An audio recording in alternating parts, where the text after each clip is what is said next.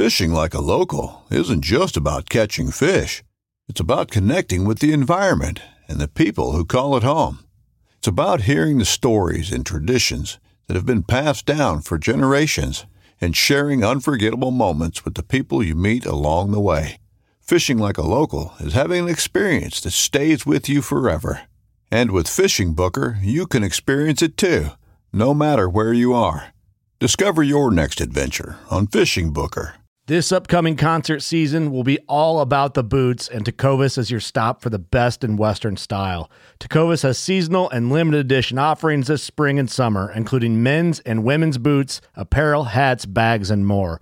All Tecovas boots are made by hand in a time honored tradition with timeless styles that are always on trend. And Tecovas has first wear comfort with little to no break in period. It's hard to find this level of comfort paired with this level of style.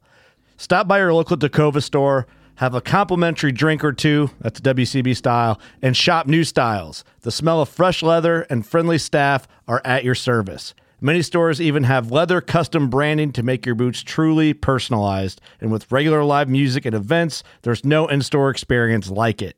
If you can't make it into a store, just visit tecovas.com. That's T E C O V A S.com.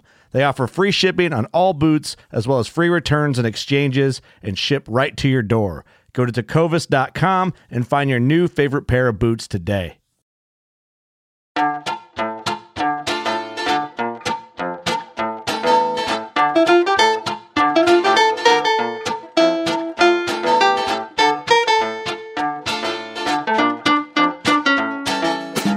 April Vokey, and you are listening to Anchored, my chance to speak with some of the most influential people involved in the outdoors today. Join me as I sit down with my guests to learn more about their careers, opinions, history, relationships, and life both indoors and out. Karen Brooks is a guide and outfitter based in Tasmania, Australia. She and her husband Peter share a unique story in that they both started guiding later in life upon finding matching drift boats for sale in North America. On this episode of Anchored, Karen and I enjoy a light-hearted conversation about fishing for trout in Tasmania, loch style fishing, what it's like to start over, and more. Also, exciting news we've just finished editing a bunch of Anchored Outdoors masterclasses. It's been crazy around here, including jet boating with Grant Wooldridge, wilderness survival with Tom Brown III, raft fishing with Yost Gladstone, and more. I will include the link to all of our masterclasses in the write up of this episode. This episode of Anchored is brought to you by Great Fishing Adventures of Australia. The diversity of Australia's fishing experiences is as vast as the country itself. Great Fishing Adventures of Australia is the catch of Australia's best fishing operators that have come together to collectively raise the profile of Australia as a world class fishing destination. No matter what the season, Australia offers enthusiasts the opportunity to indulge in their passion and experience some of the world's very best fishing amongst some of the most naturally spectacular environments the world has to offer. Discover your next fishing adventure by visiting australia.com forward slash fishing.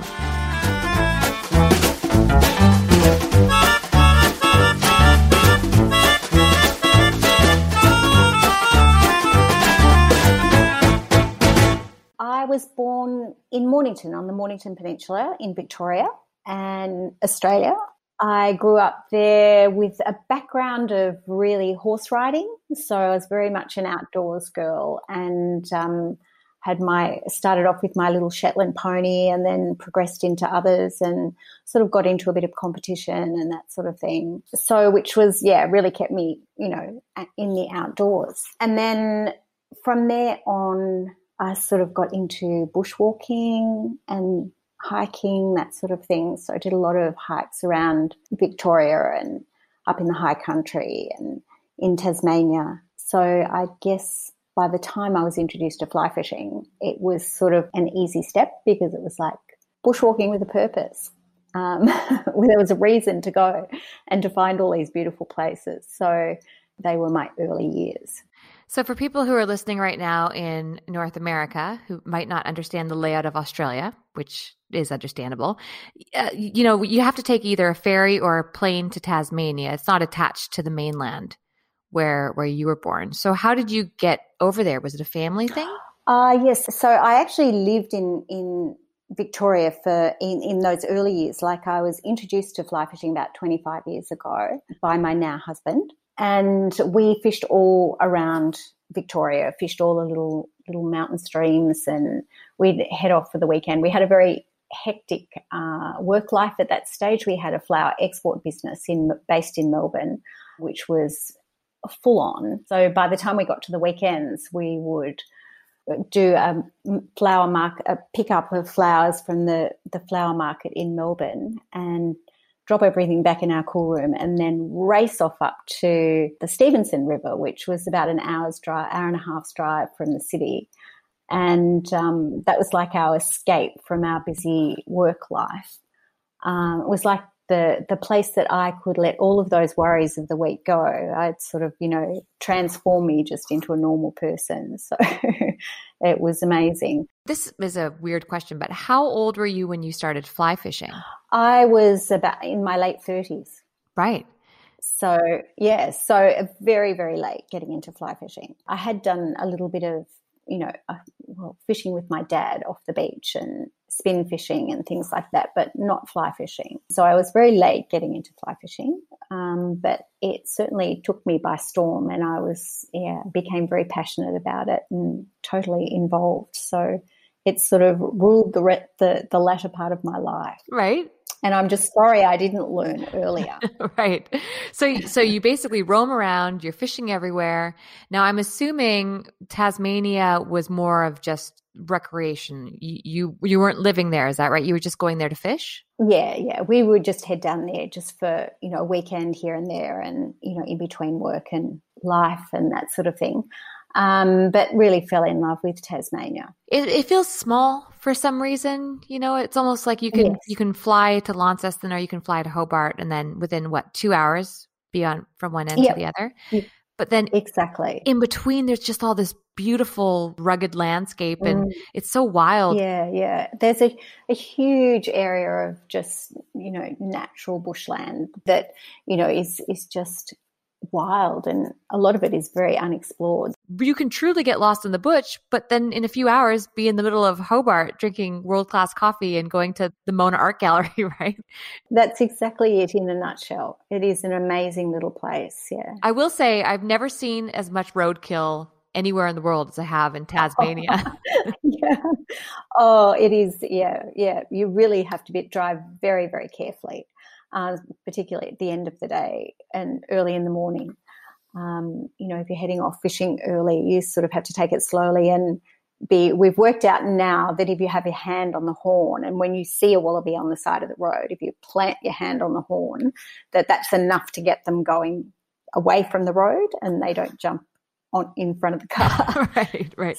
So, okay, so you start going over there just to fish for fun, and then you fall in love. And when do you end up moving there? So, uh, would have been 2011. Uh, we decided that we were going to open or start a guiding business in Tasmania. So we headed down there for a camping two weeks and travelled around Tassie again, back to our all our old fishing haunts, and found ourselves. We kept coming to Deloraine, which is in the sort of central north of Tasmania. And we found that that was a really good base there because it was close to the Meander River and the Mersey River, which are both really, well, they were both used in the World Fly Fishing Championships, which were held in Tassie um, at the end of 2019. And then also very close to like an hour's drive up to the, the Central Plateau where there are thousands of lakes that you can fish a lot of lake fishing. So it was it was very well positioned for us to to start a business there. And at that point, there were no other guides in that area either. So I think this is what is so interesting to me about your story. And I would like to dive into it a little bit as we go through here or through your timeline. Mm-hmm. You started guiding quite late in life, right? Mm-hmm. And very much so. And was that both mm-hmm. of you? Did you both start guiding late or had he guided before you? No, no, we were both very late so I, I, should go back a little bit. So before we actually started out, when we sold our flower export business in Melbourne, we decided that we would have a gap year because all our children had had a gap year.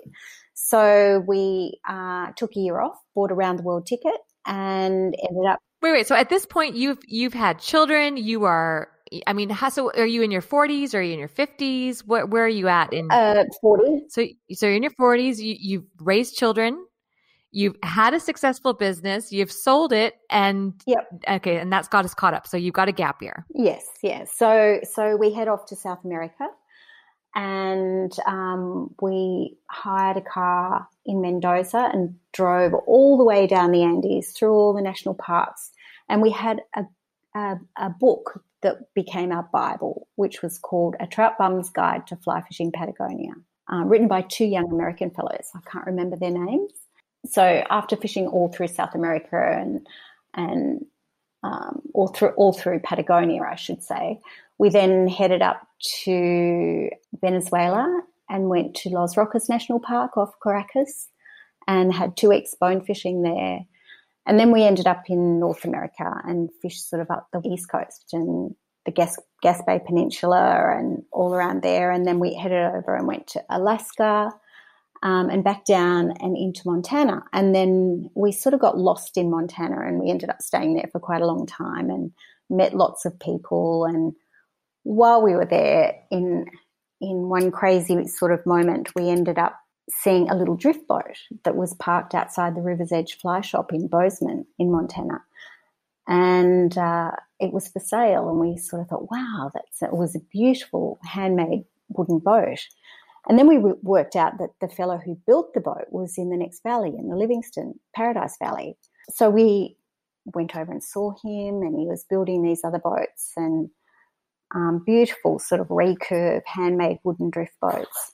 We thought maybe we'd like to buy one in kit form and take it, you know, build one back in Australia. And he said, Oh, actually, I know someone who's selling one secondhand. So we ended up going and seeing this fellow. We rang this fellow, and he turned up in the, the car park of the hotel that we were staying in at in Bozeman with this absolutely amazing drift boat. And it was like, just like drop dead gorgeous. All you could do was just rub your hands down the gunnels, and it was amazing. And so we sort of thought, wow, you know, and the Australian dollar was parity with the US dollar at that point in time. So we thought, why not? We may as well buy this drift boat. so we made this guy an offer, but he said, I've got two that are identical. So in a mad moment, we ended up buying two drift boats in America. then we sort of thought, oh no, what are we going to do now? We've got to get them back to Australia. so, but anyway, we managed to get, we'd been, because of our business that we had been in exporting flowers, we had a freight forwarder. So we contacted him and said, how much would it cost us to get a container to get these drift boats back to Australia? And he said, oh, I can sort it out for you. It's going to be $2,000 for a 20 foot container. And in the end, we sort of thought, because Peter's like, you know, well, why don't we get a 30 foot, a 20 foot, sorry, a 20 foot container? We'll get a bigger one. And, um, and then we, you know, we can fill it up with other things as well. So anyway, we fitted our drift boats in and shipped them back. And then it was like, well, where are we going to set this business up? And the the possibilities were for us to set up a guiding business in Victoria, um, where we had there are some great rivers for that you could potentially use a drift boat on.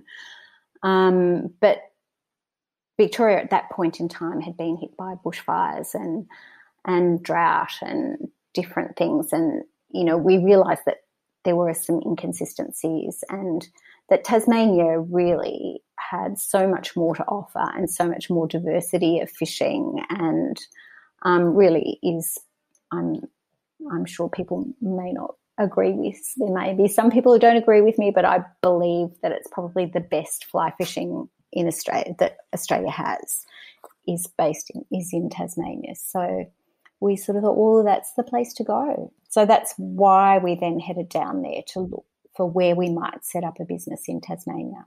Okay, so you may have touched on this and, and I may have just missed it. Did you decide to guide before you bought the boats or did you buy the boats and decide to guide? Uh, well, it was sort of a, all around the same time. So when we, we sort of Yeah. so, so we had thought that maybe that was something that we could do. And then when we found the drift boats, it all sort of gelled together nicely. So, but it was a little bit more like, you know, most people have a business plan of, you know, like that, what they're going to do. And then they go about buying all their business equipment. It was more like, well, we sort of bought the business equipment and then thought, well, let's build a business around these. Oh, this is so this cool. Business equipment. So, yeah, so it's probably not the logical way of doing things. But anyway, we, I think also from our travels in that year that we were away, we we sort of had this feel of what um, a business. I mean, I had been in hospitality prior to that, and I think we sort of had this feel of how a business might be. So we wanted to buy like a or have like a, a lodge where people could come and stay with us, and we would host them um, so it was really like a, a, fully rounded experience that people had. I mean, the fishing was very important, and we we offered them really good fishing and guiding, but it was also like hosting them as well. So so that was how our business sort of originally started.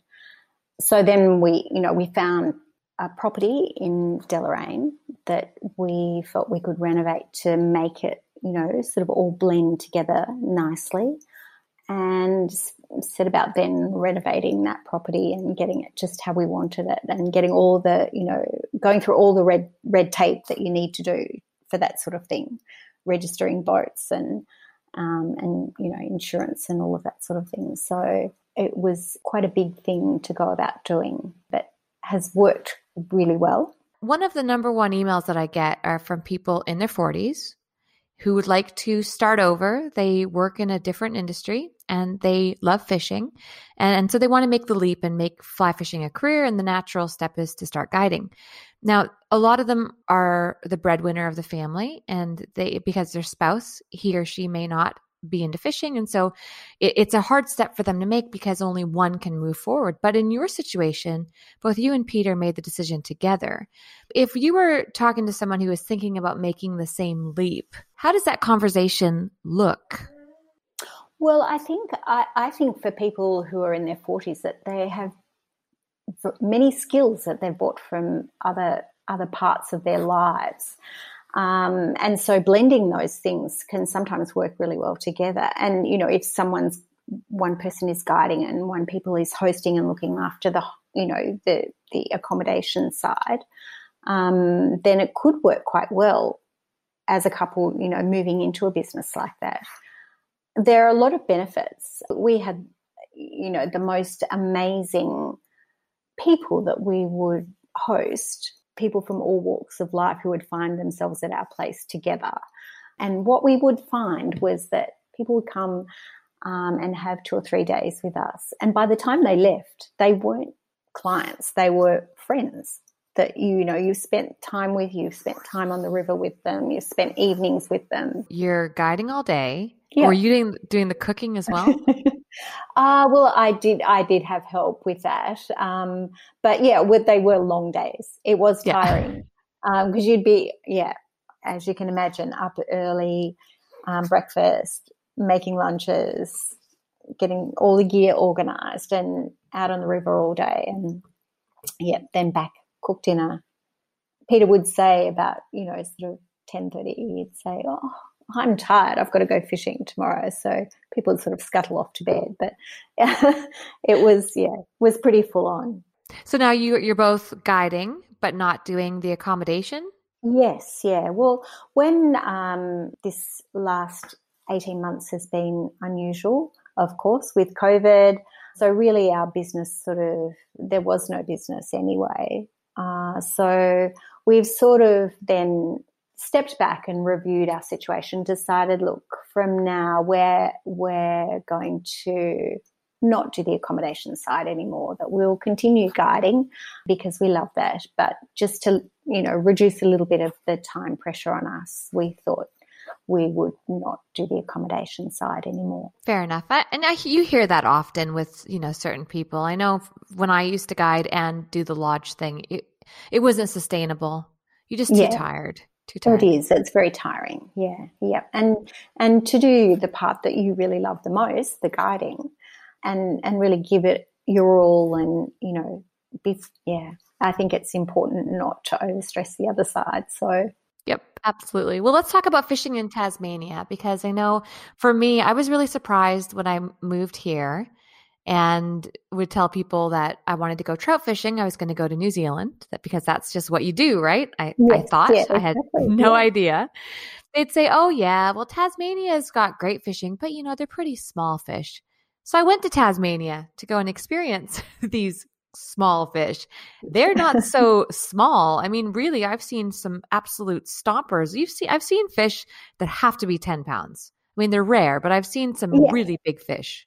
Yes, that's right. Yeah, yeah, yeah. No, it's a, a fallacy that the fish are small. I guess in New Zealand, I think the fish are like there's maybe fewer of them and they're mostly all, you know, I mean, there's a lot of bigger fish in New Zealand, but Tasmania, it's um, we have across the board. There are some some smaller fish, but yeah, some as you say, some cracking fish. You know, good fish in the rivers as well as in the lakes. And I had heard that some of the best anglers came from Tasmania, which I can also attest to. Some of the best anglers I've fished with have been there. And it's been interesting because it can be quite technical. And so I'm wondering if we can talk a little bit about exactly. some of the technical fishing. Mm. Yeah. So, prim- what do the rivers primarily look like? And then we'll talk about lakes after rivers because I think that the lake fishing is world class in Tasmania. I agree with you. I believe that the fishing in Tasmania is very technical. So, the rivers that were close, that we we probably spend the most of our time on, the Meander and the Mersey River, they're both tail race fisheries. A lot of uh, sort of the Meander is a lot of pocket water, probably not necessarily always suitable for sort of nymph under dry. Uh, so occasionally it is. A lot of European nymphing works very well. When you say that a river might not be suitable for um, dry, basically a hopper dropper or dry and a nymph, what would be a situation where that might not be the best choice for someone to use? Uh, so I would say that in the pocket water in the Meander River, where they're very short pockets, that there really isn't enough room to get your dry and get your nymph down. Where by European nymphing, you have the opportunity of getting that in and getting it in the current seam. Where you might find with nymph under dry that you've got your dry in one current seam and your nymph's sort of pulling in a different direction. So I don't really believe it's really the right thing for in pocket water. So you do a lot of nymph fishing or Euro fishing? Yes. When we when we had our our driftwater lodge, I had uh, a group of competition anglers come and stay with us, um, who were competing at that point in the the national fly fishing championships, which were based on which were using the Meander River and the Mersey River, which are close, were close to where we were. And one of the fellows, Glenn Eggleton, said to me, Have you ever thought about doing competition fishing? And at that point, I sort of thought, Well, no, I hadn't. And why would I want to turn what I loved into a competition? So that was sort of my original thought. Um, but then I also realized that that by doing competition fishing, I would it would increase my my knowledge of fishing and give me, and I'm sure you know, improve my techniques and all of that sort of thing. So he had said, "Look, if you're interested at all, I'd be very happy to take you um, and teach you some different techniques." So I said, "Oh, why not? I'm I'm going to give this a go." So I did I did spend a bit of time with Glenn, and so from then on, I sort of learned about European nymphing, um, and you know started doing some competitions, and have you know I felt like at that point I sort of thought, wow, I had a lot to learn because there are so many different techniques to learn within the competition fishing. So I I did a, a workshop with uh, Martin Droz, who is who had been a world champion competition fly fisher who was doing um, a workshop in Tasmania. So I, I did that and sort of went on from there and have been competing ever since. So that has been a great, yeah, great learning curve for me. What was your biggest revelation learning how to do the Euro nymphing?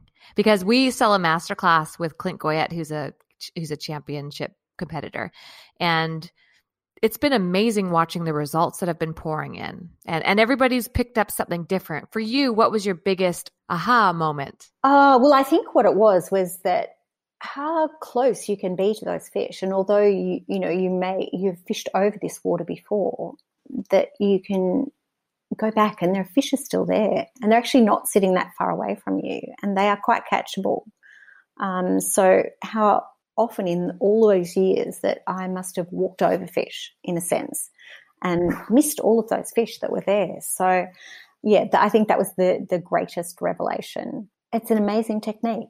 It is quite incredible um, and, and quite diverse. And I guess also that, that now competition fishing has, has sort of taught me that the water that once upon a time I would have maybe just gone from honey hole to honey hole and now you don't you fish that in between water and there are fish there as well so and you need to you know work out which technique is going to be the right technique to help you catch those fish coming up karen and i continue our conversation while I have you here, I'd like to tell you about Athletic Brewing Company. Athletic Brewing Company brews delicious craft beer that just happens to be non alcoholic.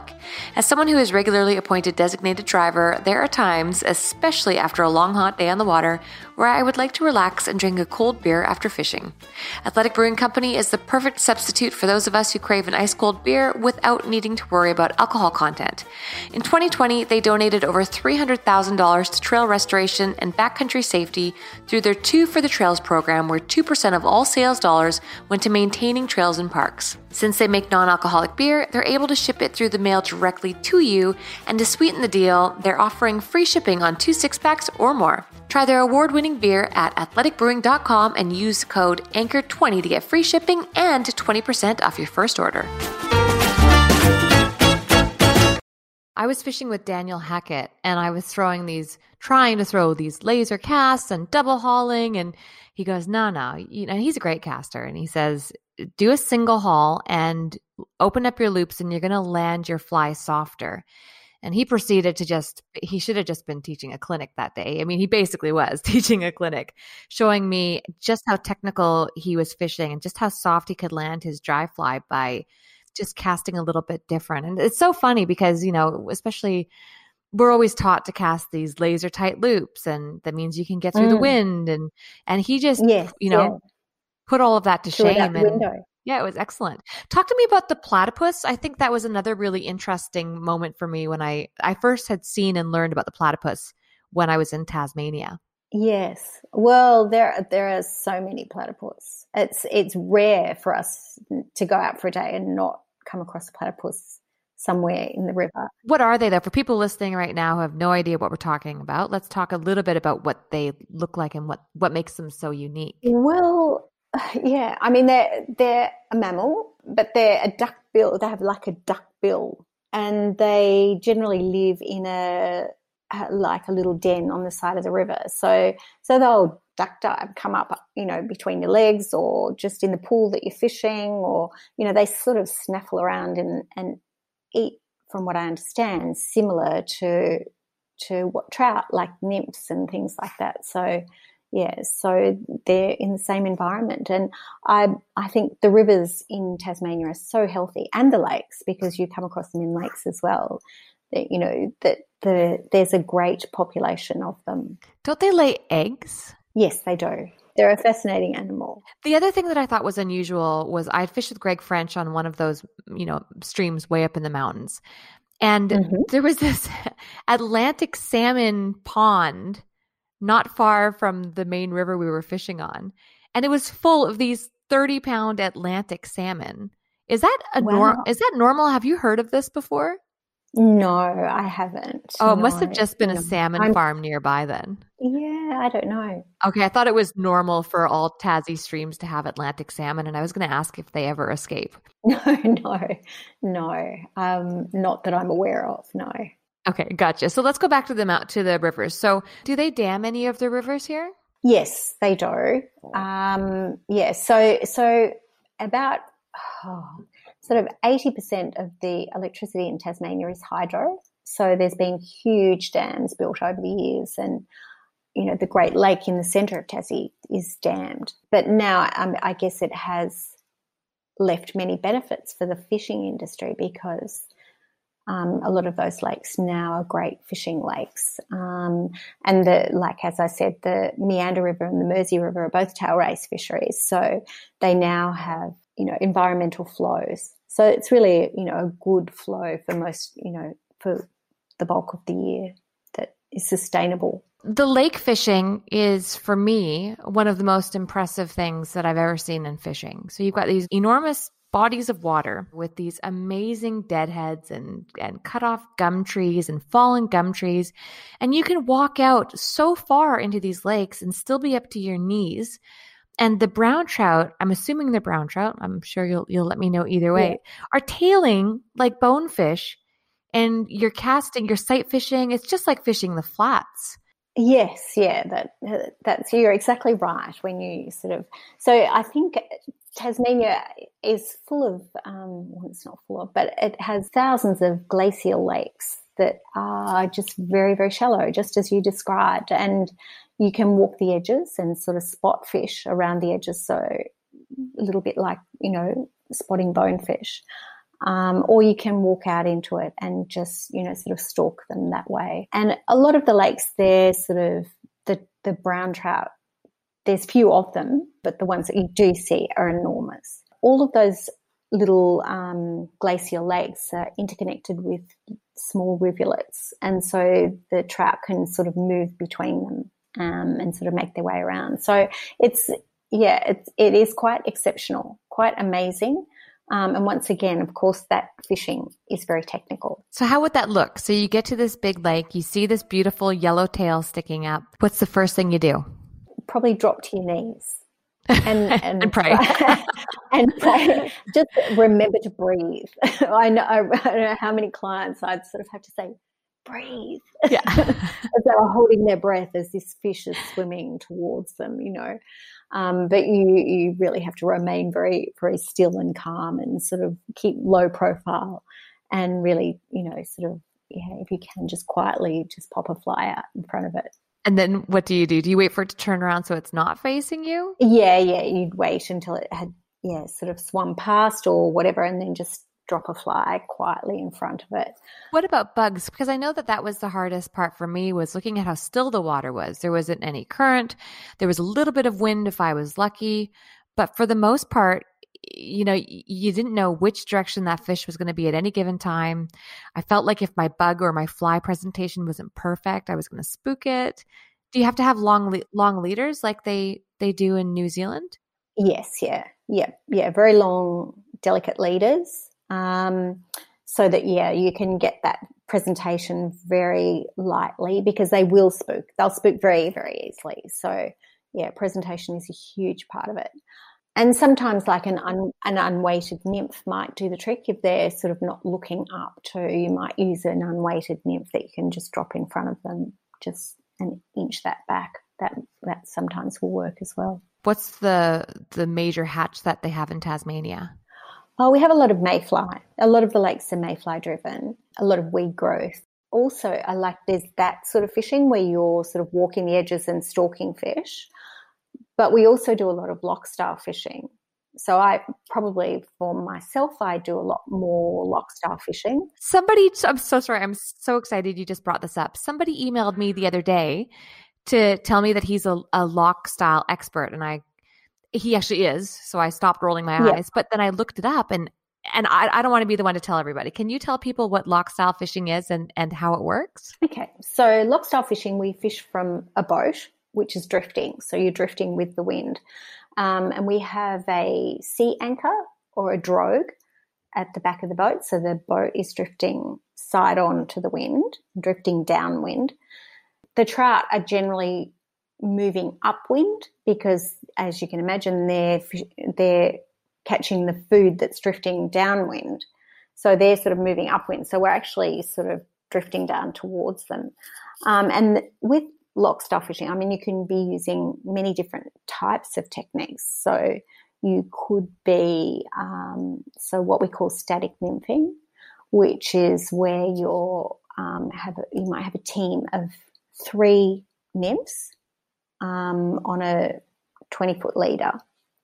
So spaced about five feet apart, and you'll cast out and just figure eight retrieve, taking up the slack as the, the boat is drifting downwind. So just taking up that slack. So you've cut, made a long cast and you're just figure eight retrieving, just taking up the slack of your leader as your, the boat's drifting downwind. Um, and you might do a long, slow draw at midway through your retrieve that just lifts your nymphs up in the water. So it, it would lift your nymphs up in the water column as the nymph would be coming up to hatch in the water column. So, and a fish might take it at that point in time. So, and then just continue that figure eight retrieve. And then we'll do a hang, what we call a hang at the end of the of the, your retrieve, which is just once again lifting the nymphs up in the water column and just holding them just under the surface of the water. Um, and often that will be the point that the fish will take it. Another another technique that we use when we're drifting, when we're doing this loch style fishing, is like pulling streamers. So you might just cast out with a team of three streamers. Um, and then do all different types of retrieves. So it could be a slow three video. streamers. Yes, yeah. Like how that just sounds like a tangle nightmare. Well, especially guiding. Be. Oh my I goodness. know. Can you imagine when it's windy as well? It can be disastrous. But um, it's just a matter in this of keeping very open loops so your flies don't get tangled. Um, and with that, you might do a roly poly retrieve. So you're, you know, really smooth, long, or it might be long strips. So just working out what retrieve is suited to the fish at that point in time. That what what whether they're aggressively feeding or whether they're just you know not wanting to chase, or you've got to try and work that out and work out the depth also. So you might use a, a, a DI3 or a 5, depending on the depth that you think those fish are sitting at at that point in time. What about indicators? Do you ever do it with an indicator? Uh, look, yes, there are times that you use an indicator. So we here's, here's another technique that you might not have heard of. So we do plonking. So plonking is with a big bushy dry fly, and you, then you would have two nymphs underneath it two weighted like tungsten bee nymphs underneath. So it's once again just a very static um, presentation. So you cast out and you're just watching, waiting for that dry fly to to go under. So so that's another one.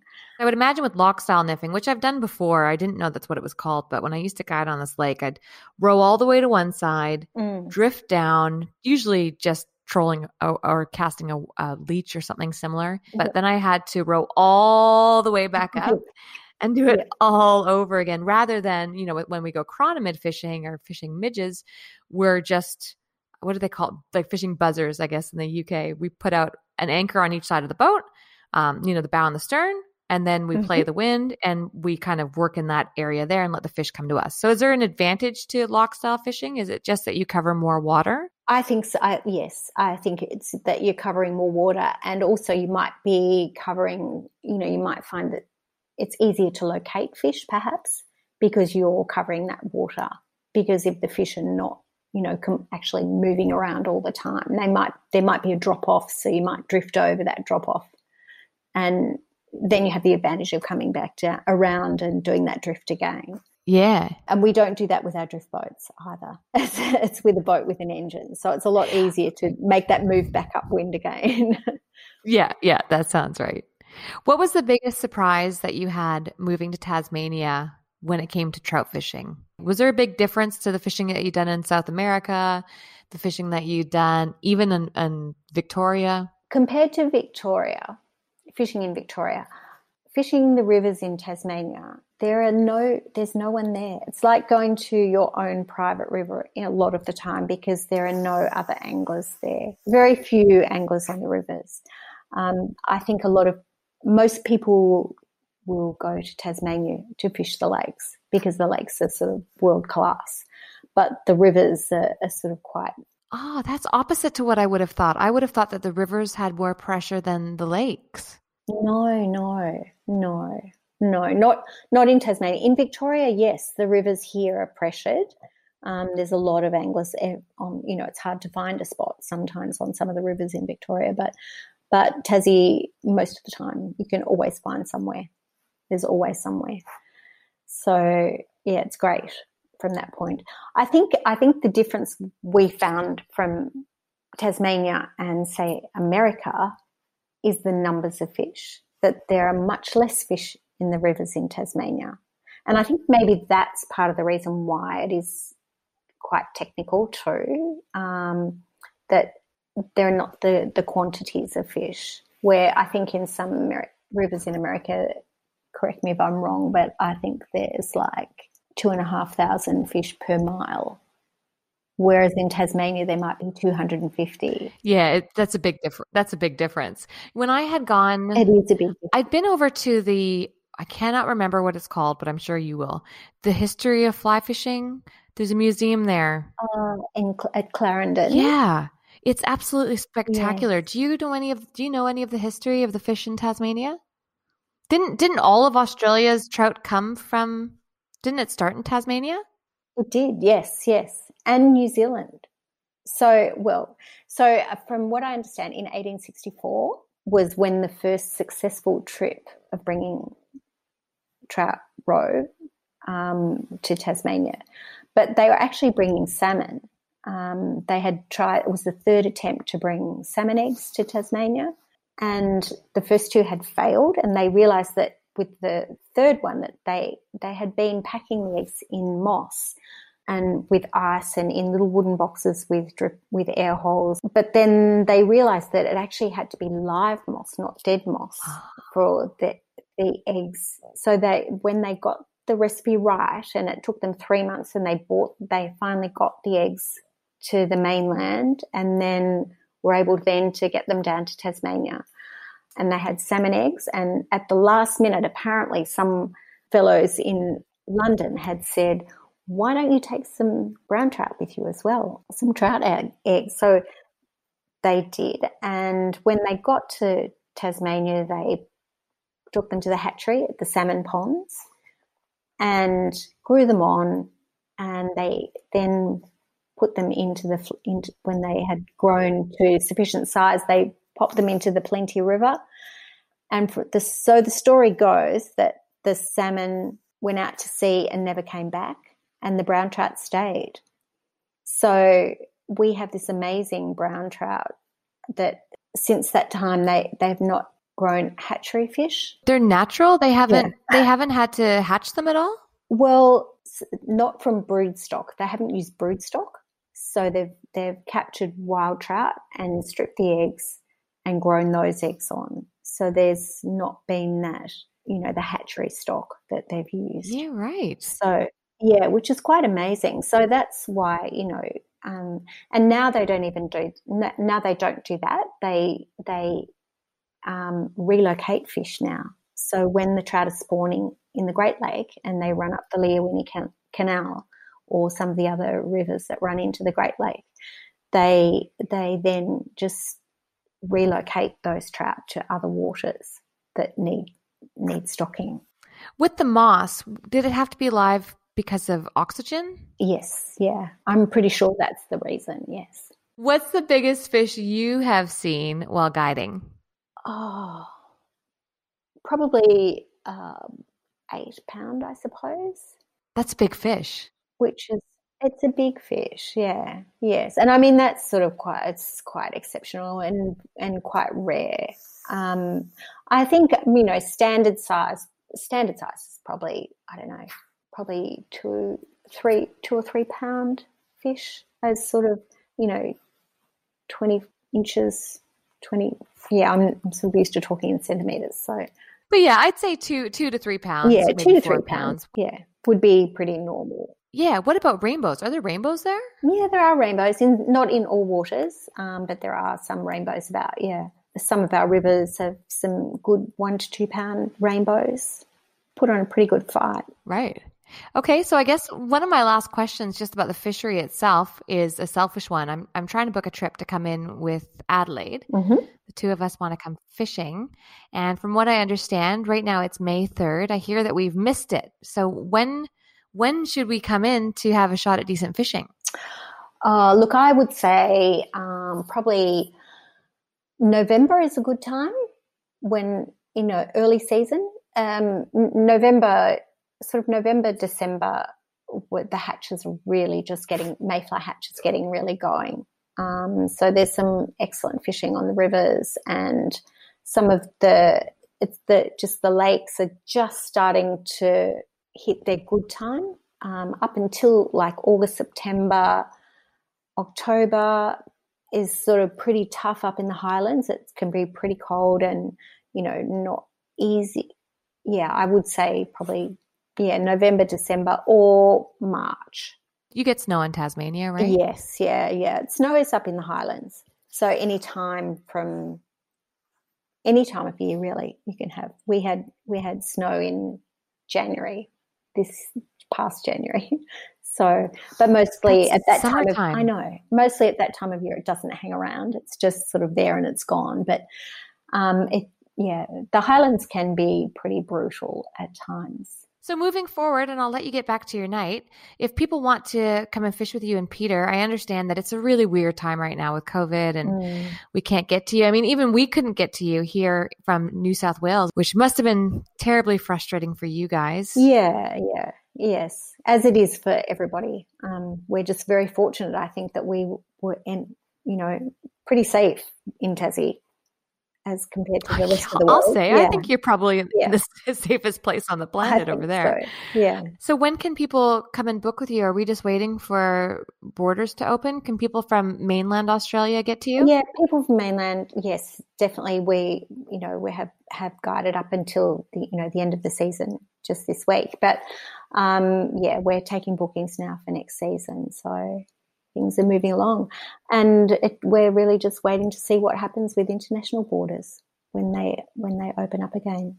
Would you uh, would you do it again? How's your happiness level compared to how it was before? Oh yeah, I'll do it again. Yeah, no, it's great. It is really good. Hard work, but great, rewarding. And that concludes this episode of Anchored. Thank you for listening.